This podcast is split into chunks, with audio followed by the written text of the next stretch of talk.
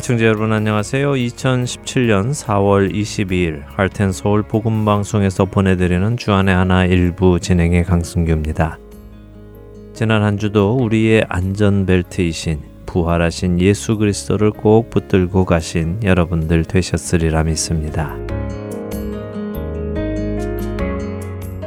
한국은 곧 있을 대통령 선거로 인해 온 나라가 어수선해 보입니다. 대통령이 되기 위해 선거에 뛰어든 대통령 후보만도 15명이나 된다고 하더군요. 역대 최고로 많은 후보가 등록한 선거라고 합니다. 미디어를 통해 자주 얼굴을 보는 다섯 명의 후보 외에도 얼굴을 본 적이 없는 10분이나 대통령이 되려고 하고 계시다는 사실이 제게는 조금 놀랍게 다가오기도 하는데요. 미디어는 아무래도 당선 가능성이 있는 다섯 명의 후보에 대해서만 주로 보도를 하고 있기에 상대적으로 나머지 10명의 후보에 대한 정보는 많지 않습니다. 비록 지금 미국에 살고 있는 대부분의 우리들이지만 여전히 우리의 조국인 한국의 안전과 미래를 위해 걱정을 하지 않을 수 없기 때문에 관심을 가지고 보게 되는데요. 뉴스와 미디어에서는 가장 당선 가능성이 많은 다섯 명의 후보들의 선거 공약들과 선거 운동 모습을 계속해서 보도하고 있습니다. 말씀드린 대로 저도 관심을 가지고 조금 보았습니다. 그들이 내건 선거 공약 중 가장 많은 관심을 끄는 것은 아무래도 경제와 안보 그리고 복지에 관한 부분인 것 같습니다. 다섯 후보는 이 부분에 대한 각자들의 계획과 생각을 공약으로 걸고 나섰는데요. 첫 찬양 함께 하신 후에 말씀 나누도록 하겠습니다.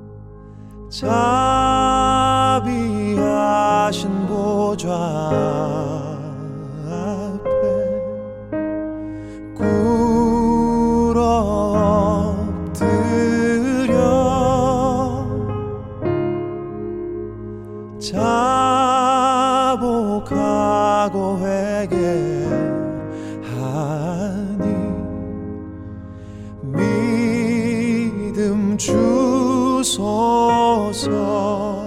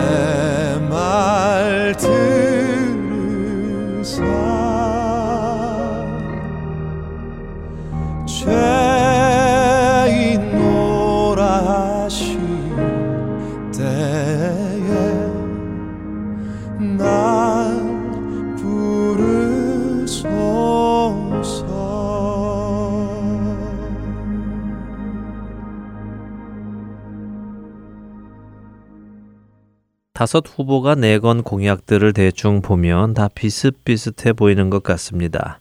많은 이야기와 많은 공약들이 있지만 그것들을 종합해서 보면 결국은 서민들에게 안정을 주겠다 하는 이야기로 결론을 내릴 수 있을 것 같습니다. 아이를 키우기에 좋은 나라, 남성과 여성이 평등하게 대우받는 나라, 복지 프로그램의 확대, 강력한 국가 안보, 더 많은 일자리 창조 등의 공약이 모든 후보들 사이에 공통적으로 나타나는 약속이기 때문입니다. 이들의 이런 공약만을 본다면 어느 누가 대통령이 되어도 대한민국의 미래는 밝을 것만 같습니다. 공약한 그대로만 된다면 말이죠. 그러나 왠지 이런 공약을 보면서도 우리의 마음은 크게 믿음이 가지는 않습니다. 그렇게 될 것이라고 잘 믿어지지가 않습니다. 가능해 보이지가 않습니다. 저는 지금 여러분들께 대통령 후보들에 대한 부정적인 생각을 넣어드리려고 하는 것은 아닙니다. 왜 가능해 보이지 않는지를 생각해 보고 어떻게 해야 가능할까를 생각해 보려는 것입니다. 일예로 몇몇 후보의 선거 유세 방송을 본 적이 있는데요. 이분들이 A라는 모임에 가서는 A 모임의 멤버들을 위해 최선을 다하겠다며 여러 가지 공약을 내겁니다. 그리고 그들의 열렬한 박수와 갈채를 받고 흐뭇해 하는 모습을 보이지요. 그리고는 다음 B라는 모임에 가서 B 모임의 멤버들을 위해 최선을 다하겠다고 공약을 제시합니다. 그리고는 그들에게도 박수와 갈채를 받고 흐뭇해 하는 모습을 보이고요.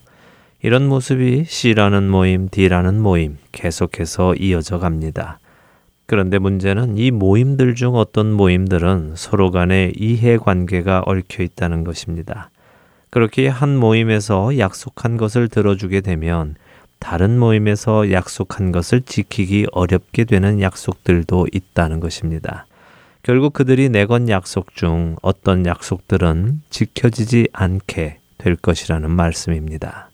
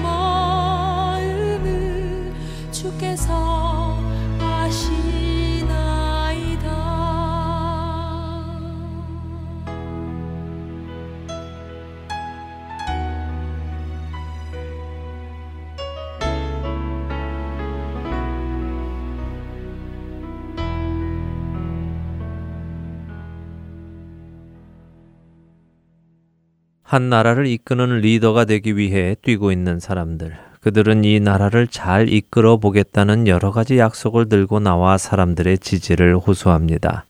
그리고 사람들은 자신에게 유익한 공약을 제시하는 사람들을 지지하지요. 그렇기에 각 후보들은 가능한 모든 사람들에게 유익한 공약을 제시합니다. 그러나 말씀드린 대로 어떤 부분에서는 서로 간의 이해 관계로 인해 한쪽은 반드시 약속을 지킬 수 없게 되는 일이 생깁니다. 그런데도 여전히 후보들은 사람들이 듣기 원하는 공약을 하고 지지자들은 그 공약을 지지합니다. 여기서 우리가 한번 생각해 볼 문제가 있습니다. 사람들이 어떤 특정 후보의 공약을 지지하는 이유가 그 공약이 자신에게 유익하기 때문일까? 아니면 그 공약이 나라라는 공동체에 유익하기 때문일까 하는 문제입니다. 만일 사람들이 당장 자신에게 유익한 공약만을 지지하고 그런 공약을 내거는 후보를 지지한다면 그리고 후보들도 그런 사람들의 심리를 악용하여 당장 눈앞에 이익이 될 것 같은 귀에 듣기 좋은 공약만을 던져준다면 대한민국은 그 어느 누가 리더가 된다 하더라도 또다시 혼란에 빠지게 될 것이고 힘들다는 소리가 희망이 없다는 소리가 들리게 될 것입니다. 저는 대한민국의 국민들이 그리고 또 대한민국을 이끌어 보겠다는 사람들이 진리의 성경 말씀 앞으로 나아올 수 있게 되기를 간절히 소망합니다. 참되신 인도자 되시는 참되신 리더 되시는 하나님으로부터 배울 수 있기를 소원해 봅니다. 하나님께서는 하나님의 백성에게 어떤 것을 약속하셨습니까? 분명 하나님께서는 지금 이 시대의 후보들이 약속하는 안보와 경제 그리고 복지에 대해 약속하셨습니다.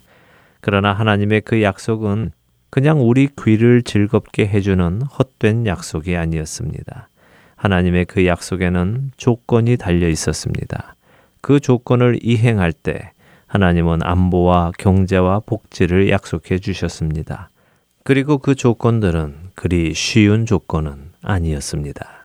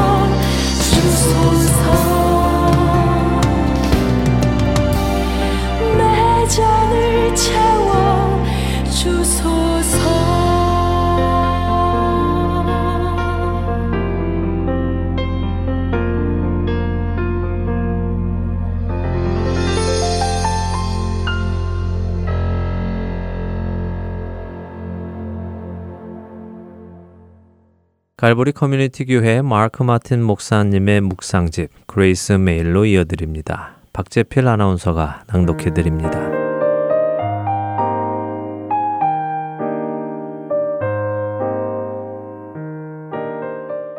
그는 근본 하나님의 본체시나 하나님과 동등됨을 취할 것으로 여기지 아니하시고 오히려 자기를 비워 종의 형체를 가지사 사람들과 같이 되셨고 빌립보서 2장 6절에서 7절 말씀입니다. 예수님께서는 하나님의 본체시나 하나님께 동등함에 대한 권리를 주장하지 않으셨습니다.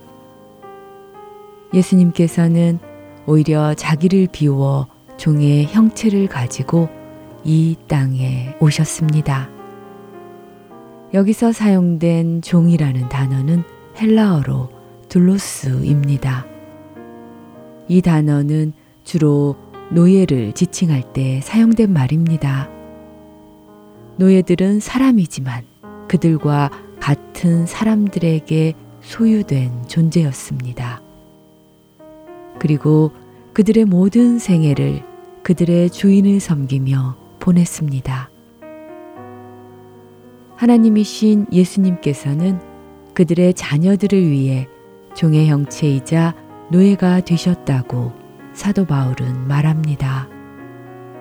주님은 인간 및 천사, 짐승들, 그리고 그가 지으신 모든 것들에게 마땅히 경배받으셔야 했지만 기꺼이 종이 되기를 원하셨습니다.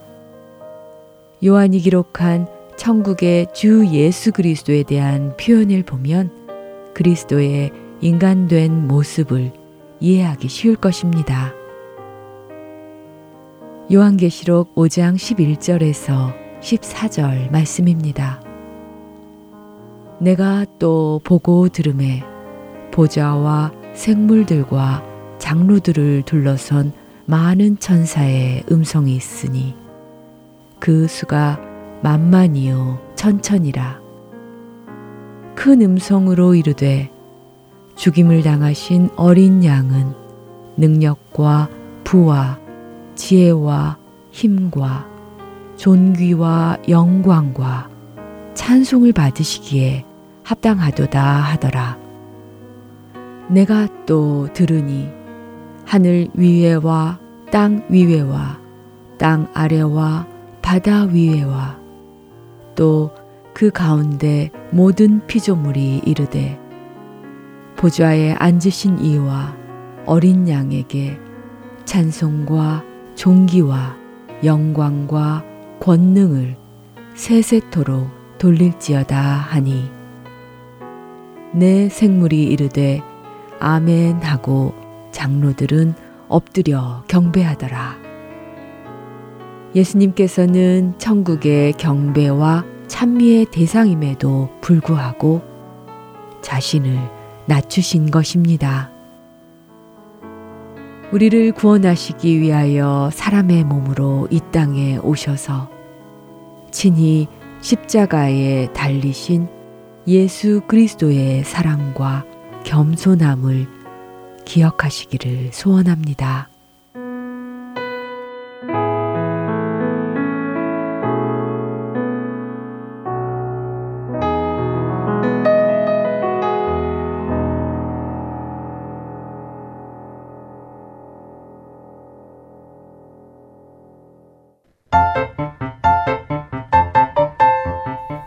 신앙생활을 시작할 때 세상에서는 들어보지 못한 생소한 단어들이 많이 있지요. 오래 신앙생활을 하면서 자주 들어는 보았지만 그 뜻을 정확히 알지 못하는 단어들도 있습니다. 이런 단어들을 택하여 간단하게 그 의미를 짚어보는 시간. 성경 속 단어 한마디. 주안의 하나 사부에서 여러분을 기다립니다.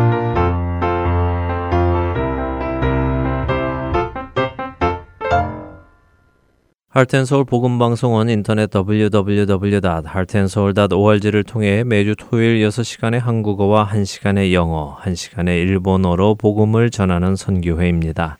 이 방송은 스마트폰 앱이나 팟캐스트를 통해 여러분의 스마트폰에서 들으실 수 있으며 매주 댁에서 CD나 MP3 CD로 받아서 들으실 수도 있습니다. 자세한 문의는 방송사 사무실 전화번호 602-866-8999로 해 주시면 안내해 드리겠습니다.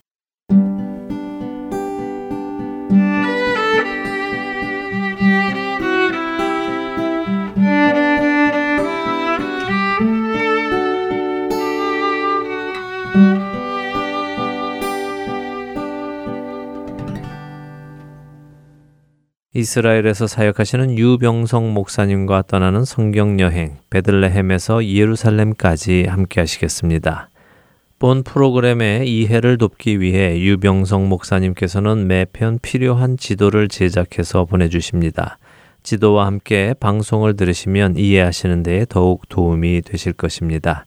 지도는 본 하트앤서울 복음 방송 홈페이지 www.heartandsoul.org에 가셔서 방송 듣기를 클릭하신 후에 창을 내리시면 Part 1 From Bethlehem to Jerusalem Map이라는 영어 링크를 찾으실 수 있습니다. 그 링크를 클릭하시면 지도들을 모아 놓은 곳으로 이동하시게 됩니다. 그곳에서 각 방송회에 맞는 지도를 찾아서 함께 보시며 방송을 들으시기를 부탁드립니다. 오늘은 기부아의 들판 에셀 바위라는 제목으로 말씀 전해 주십니다.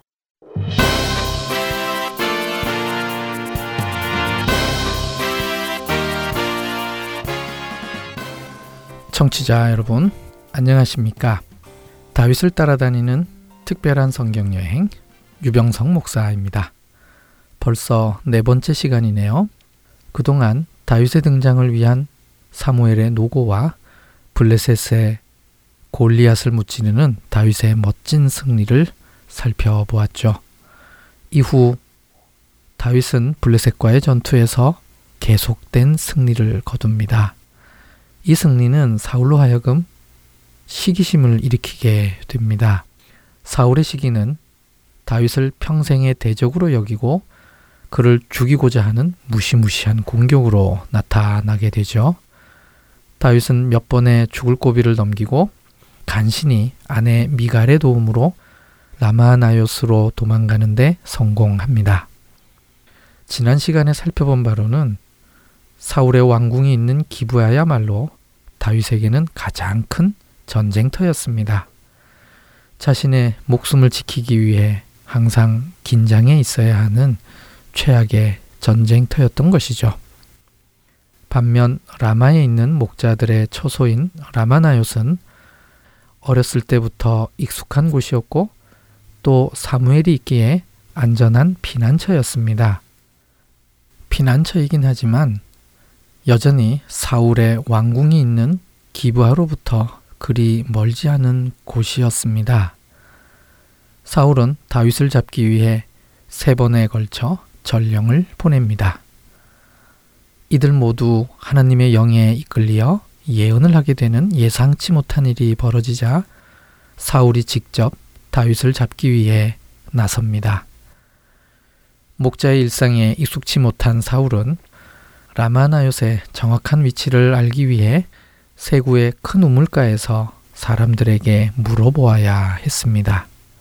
여기까지가 지난 시간의 여정이었습니다. 그럼 이제 네 번째 여정을 시작해 보도록 하겠습니다. 사울은 의기양양하게 다윗을 잡겠다고 세구의 큰 우물가에서 출발하여 라머나옅을 향해 움직이기 시작했습니다. 그런데 사울에게마저 놀라운 일이 벌어집니다. 19장 23절 사울이 라마나옅으로 가니라 하나님의 영이 그에게도 임하시니 그가 라모나옅에 이르기까지 걸어가며 예언을 하였으며 이 놀라움을 표현하기 위해 성경 저자는 세 번에 걸쳐서 감후라는 표현을 합니다. 직역을 하면 그도 역시라는 뜻이죠. 한국말 성경에도 그 뉘앙스가 잘 표현되어 있습니다. 첫 번째는 19장 22절에 사울도 라마로 가서 라고 표현되어 있는데 히브리어 원문에는 그도 역시라는 뜻의 감후가 기록되어 있습니다. 두 번째는 19장 23절 하나님의 영이 그에게도에 해당하는 히브리어 원문에 그도 역시라는 뜻의 감후라는 표현으로 강조되어 있고요.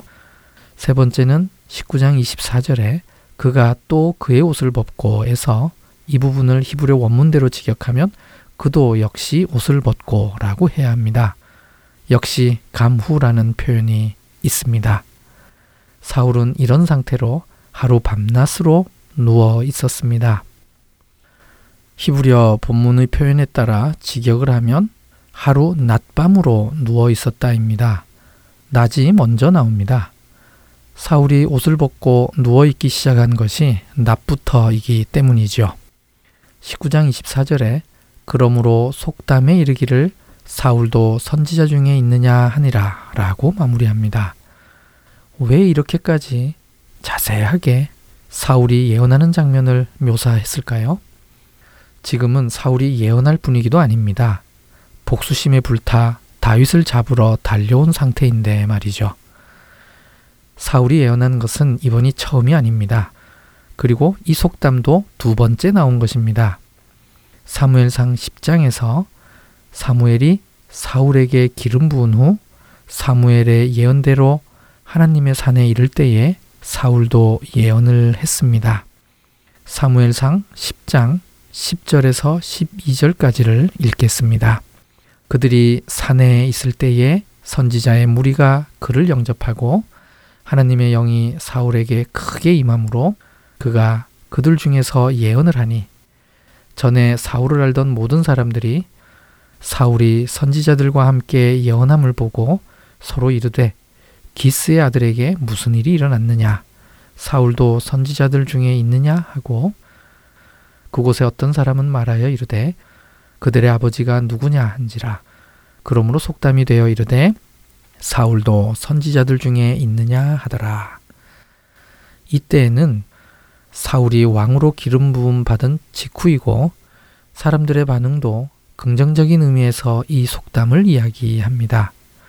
하지만 오늘 본문 속에서는 분위기가 완전히 다릅니다. 사울은 세구의 큰 우물에서 출발해서 라마나요스로 가는 길에서부터 예언을 하기 시작합니다. 사울은 이미 악령에 의해 제정신이 아닐 때가 많았습니다. 그런 그가 지금 벌거벗고 하루 종일 누워 있습니다. 성경학자들은 사울의 지금 상태를 진정한 예언 활동이 아니라 통제 불능의 무아지경 상태로 해석합니다. 그 힌트를 벌거벗는 그의 행동에서 찾습니다. 성경에서는 벌거벗음은 곧 수치입니다. 미가서 1장 11절 사빌 주민아 너는 벗은 몸에 수치를 무릅쓰고 나갈지어다. 그리고 재단에 올라갈 때에도 하체를 보이면 안 됩니다. 지금의 사울의 상태는 예언자의 상태가 아니라 무의식 중에 자신의 진짜 상태를 드러내주고 있는 상황인 것이죠. 이 본문에서 표현된 속담은 사울을 비꼬기 위해 표현한 것입니다. 저는 지금 사울의 상태에 대한 또 다른 해석을 추가하고자 합니다. 이 상황을 이해하기 위해서 첫 시간에 읽었던 사무엘상 15장 35절을 읽어보겠습니다. 사무엘이 죽는 날까지 사울을 다시 가서 보지 아니하였으니 한국말 성경을 보면 사무엘이 사울을 만나러 가지 않은 것으로 이해됩니다. 하지만 히브리어 본문을 직역하면 사무엘은 사울을 보는 것을 죽을 때까지 더하지 않았다입니다. 가서라는 동사가 사실 없습니다. 이 구절대로라면 그때 이후 사무엘과 사울의 만남은 없어야 합니다.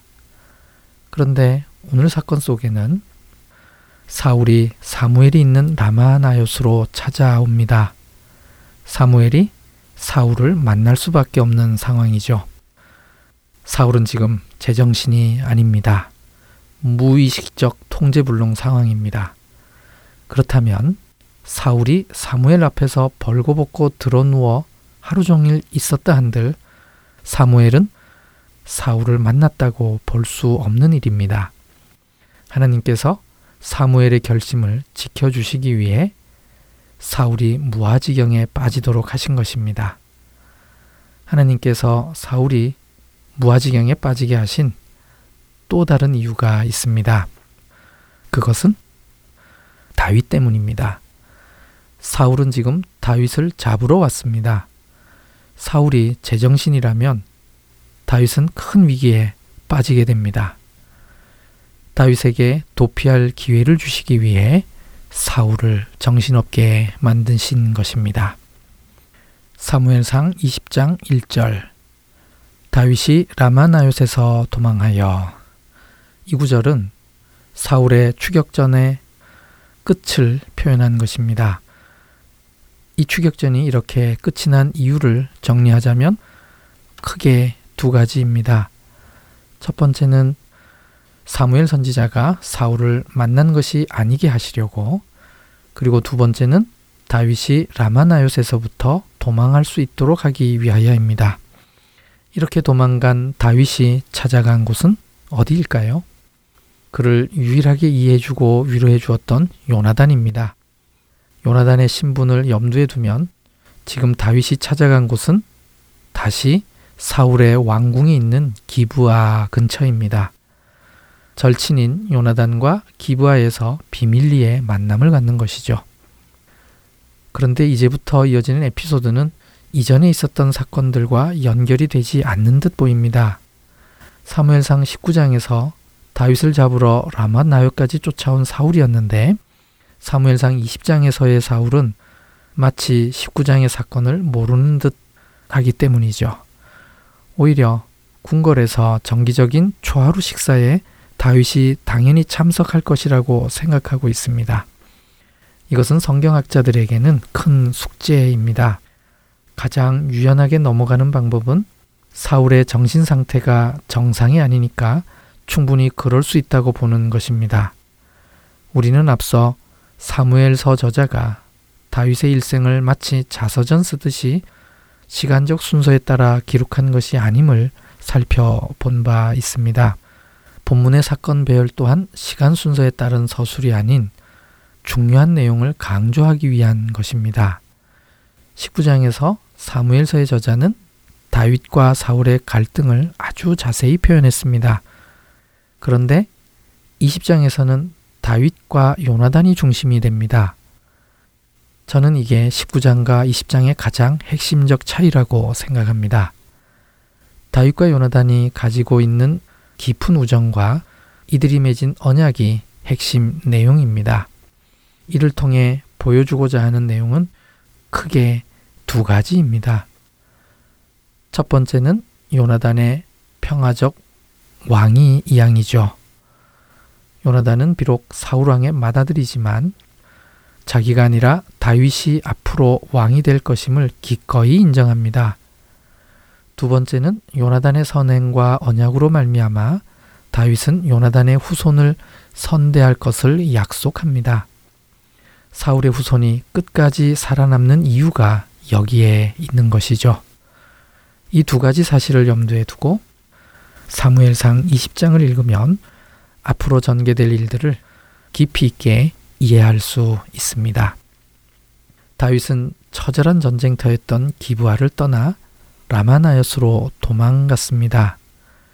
사울이 무아지경에 빠져 누워있는 틈을 타 라마나요스에서 도망쳐 다시 기부아로 돌아왔습니다. 요나단을 만나기 위함이지요. 기부아는 치열한 전쟁터이긴 했어도 그곳에 가장 믿을 만한 그리고 최고의 우정을 나눈 사랑하는 친구가 있는 곳이기도 합니다. 그는 요나단을 만나 큰 위로를 받게 됩니다. 다윗의 입장에서 자신의 억울한 사연을 알아줄 사람이 없었습니다. 사무엘에게 사울이 행한 일을 다 이야기했다고는 하지만 성경 저자는 그 장면을 자세히 설명하지는 않았습니다. 다윗은 요나단을 만나자마자 자신의 억울한 상황을 하소연합니다. 요나단은 다윗을 위로하며 죽음으로부터 보호해 주겠다고 약속합니다. 이 장면이 있기 이전인 사무엘상 18장 3절에서 다윗과 요나단은 이미 언약을 체결했었습니다. 18장 3절 요나단은 다윗을 자기 생명같이 사랑하여 더불어 언약을 맺었으며 그리고 사무엘상 19장 1절에서 7절까지에서는 요나단이 사울을 설득해서 다윗을 해치지 않겠다는 약속을 얻어내기도 했습니다. 이러한 일들이 있은 후이기에 사울도 요나단과 다윗이 친하다는 사실을 이미 알고 있었을 것입니다. 그래서 다윗은 이 일 때문에 더 걱정합니다. 다윗의 심정이 잘 드러난 구절이 있습니다. 20장 3절 다윗이 또 맹세하여 이르되 내가 내게 은혜 받은 줄을 내 아버지께서 밝히 알고 스스로 이르기를 요나단이 슬퍼할까 두려운즉 그에게 이것을 알리지 아니하리라 함이니라. 그러나 진실로 여호와의 살아계심과 내 생명을 두고 맹세하노니 나와 죽음의 사이는 한 걸음뿐이니라. 사울은 다윗과 요나단이 서로 우정을 나누는 사이라는 것을 알고 있기에 다윗을 죽이기 위한 작전에 요나단을 배제하고 진행할 가능성이 충분히 있었습니다. 나와 죽음의 사이는 한 걸음 뿐이니라 라는 표현은 만약 그런 작전이 펼쳐지면 다윗은 죽은 목숨이라는 문학적 표현입니다. 다윗의 심정을 표현한 한 걸음에 해당하는 히브리어가 페샤입니다. 구약에서 명사 형태로는 여기에 딱 한 번 쓰인 표현이지요. 이 단어를 70인역에서는 엠페플레스타이로 번역했는데 빈틈없이 꽉 차 있다라는 뜻입니다. 70인역 번역자들은 이 구절을 나와 죽음 사이에는 빈틈이 없다라고 해석한 것이죠. 정말 다윗의 비통한 심정이 잘 드러난 표현입니다. 요나단은 다윗을 말로만 위로한 것이 아니라 다윗을 살리기 위해 행동합니다. 다윗이 묘책을 제안합니다. 초하루를 이용해서 3일 동안 들에 숨어 있고 요나단은 사울의 분위기를 살펴서 다윗이 다시 왕궁으로 돌아가도 될지 아니면 도망가야 할지를 알려달라고 요청하지요. 이 계획에 요나단은 전적으로 동의를 합니다. 계획을 실행에 옮기는데 기준이 되는 날은 초하루입니다. 예전 개혁 개정에는 월삭이라고 불리던 명절입니다. 민수기 28장 11절에서 15절까지의 이 명절에 대한 규례가 잘 나와 있습니다. 이날은 일반 안식일과도 다른 날입니다. 대속제일 다음가는 작은 속죄일로 지키는 명절입니다. 지난달에 지은 죄를 속죄하고 이번 달에는 죄를 짓지 않고 살게 해달라는 뜻에서 매월 초하루에 지킵니다. 아마도 다윗과 요나단은 이날이 주는 의미에 기대했던 것 같습니다. 사울이 지난 잘못을 회개하고 다윗에 대한 적개심 거두기를 기대했지만 뜻대로 되지 않았습니다. 오히려 둘째 날에 아버지 사울과 아들 요나단이 크게 다투게 됩니다. 사울이 요나단에게 심한 욕을 했기 때문이죠. 20장 30절 폐역무도한 계집의 소생아 내가 이 세 아들을 택한 것이 내 수치와 내 어미의 벌거벗은 수치됨을 내가 어찌 알지 못하랴. 19장에서 사울이 무아지경 가운데 벌거벗고 하루 종일 누워 있었던 장면이 떠오릅니다. 자신의 수치는 깨닫지 못하고 있는 사울의 아이러니가 그대로 나타난 표현이죠. 이 와중에서도 요나단은 다윗을 변론하자 사울은 다윗에게 그랬듯이 손에 들고 있는 단창으로 요나단도 죽이려 합니다.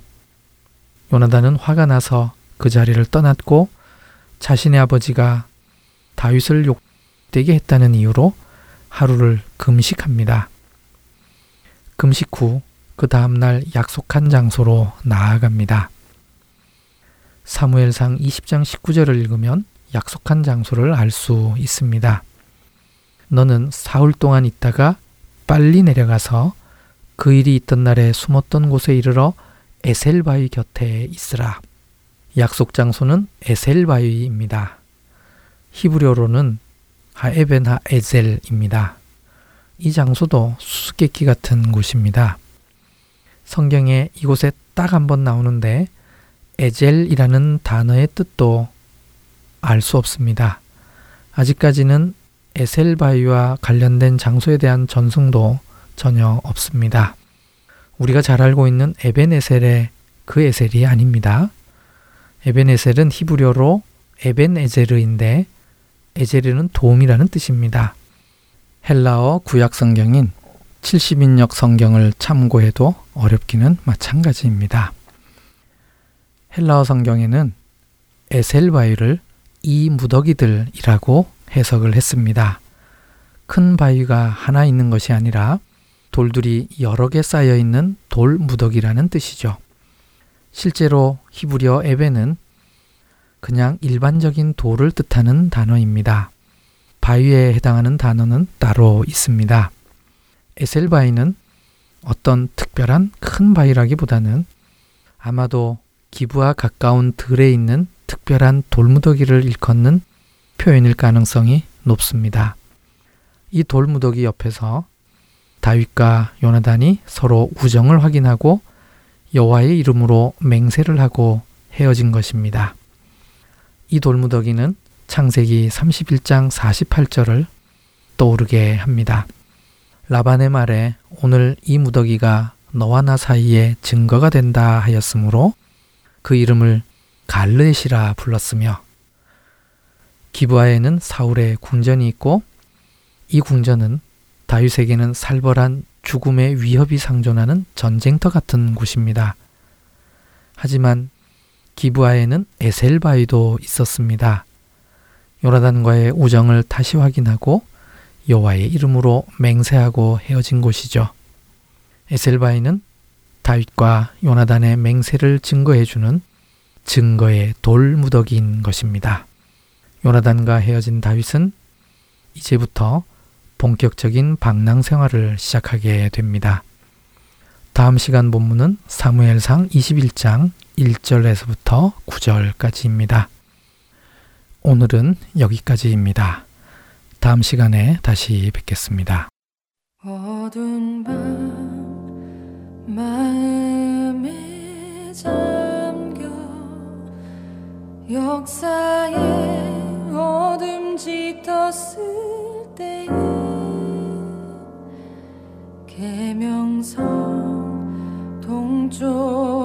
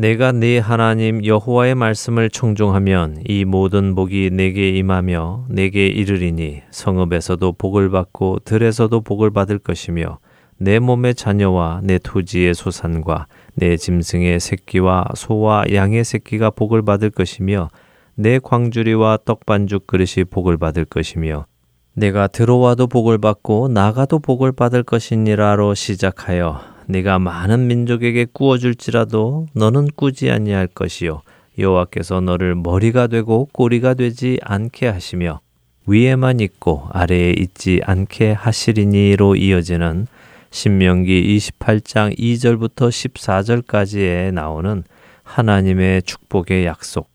성도들이 좋아하는 성경 구절 중의 하나로 너무나 유명한 구절입니다. 사람들은 이런 복을 받기를 간절히 원합니다. 그러나 우리가 알다시피 이런 복을 받는 사람은 그리 많지 않습니다. 왜 그럴까요? 하나님께서 거짓 공약을 하셨기 때문일까요? 그렇지 않지요. 이런 복을 받는 사람이 많지 않은 이유는 오히려 하나님께서 너무 정확한 공약을 하셨기 때문입니다. 왜냐하면 하나님께서는 하나님의 모든 명령을 삼가해서 듣고 청종하여 듣고 지킬 때에 이 모든 복이 임할 것이라고 약속하셨기 때문이지요. 만일 하나님께서 우리 귀에 듣기 좋은 공약만을 내세우시며 나를 너희의 하나님으로 인정해 주라 라고 하셨다면 어땠을까요? 아마도 하나님께서는 벌써 전 인류의 환호를 받으시며 하나님이 되셨을 것입니다. 그러나 하나님께서는 그렇게 우리에게 다가오지 않으셨습니다. 하나님께서는 너희는 내 목소리를 들으라고 하셨고 내가 명령한 모든 길로 걸어가라고 하셨습니다. 그것은 곧 죄를 떠나는 것이며 의롭게 사는 것입니다. 지금 우리 한국이 다시 서기 위해서는 무엇이 필요하겠습니까? 국민 각자가 자신의 유익을 위해 해달라는 대로 다 해주는 것이 대한민국을 살리는 길이겠습니까? 어느 누군가는 나서서 진실을 말해야 하지 않겠습니까? 지금 이 나라는 너무도 부패해 있고 너무도 하나님의 말씀에서 벗어나 진리를 외면하고 악을 행하고 있다고 말입니다. 그렇기에 이 나라가 다시 살기 위해서는 온 국민이 악을 제하는 일을 먼저 하고 자신의 눈앞의 유익만을 찾는 것이 아니라 이 나라가 먼저 경건한 나라로 깨끗한 나라로 거듭나는 일을 먼저 해야 한다고 이야기해야 하지 않겠습니까? 그렇지 않으면 이 나라의 미래는 없습니다라고 정확하게 말해야 할 것입니다. 우리 한 사람 한 사람이 바뀌지 않으면 안 된다고 단순히 몇 가지의 행정 방식을 바꾼다고 해서 몇 가지 정책을 바꾼다고 해서 행복한 나라가 되는 것이 아니라고 이야기해야 할 것입니다. 하나님을 떠나서는 바로 설 수 없으며 바로 설 수 없으면 진정한 행복도 없기 때문입니다. 하나님의 말씀을 아는 어느 누군가가 하나님의 말씀을 따라 이 나라를 깨끗게 하는 일을 시작해야 할 것입니다. 만일 리더 중에 그런 일을 할 만한 사람이 없다면 그런 일을 할 만한 사람들이 리더의 옆에서 조언을 해줄 수 있게 되어야 할 것입니다. 그리고 바로 이를 위해 우리 그리스도인들은 기도해야 할 것입니다. 얼마 남지 않은 우리 대한민국의 새로운 전환점을 위해 기도하는 우리 모두가 되기를 바랍니다. 나 개인의 유익을 위한 지도자가 아니라 하나님 보시기에 합당한 지도자가 나올 수 있도록 말입니다. 내가 내 하나님 여호와의 말씀을 삼가 듣고 내가 오늘 내게 명령하는 그의 모든 명령을 지켜 행하면 내 하나님 여호와께서 너를 세계 모든 민족 위에 뛰어나게 하실 것이라. 신명기 28장 1절의 말씀입니다. 우리나라의 영적인 부흥이 다시 오기를 간절히 기도하며 주안의 하나 일부 여기에서 마치도록 하겠습니다. 함께 해주신 여러분들께 감사드리고요. 저는 다음 주 이 시간 다시 찾아뵙겠습니다. 지금까지 구성과 진행의 강순기였습니다. 애청자 여러분, 안녕히 계십시오.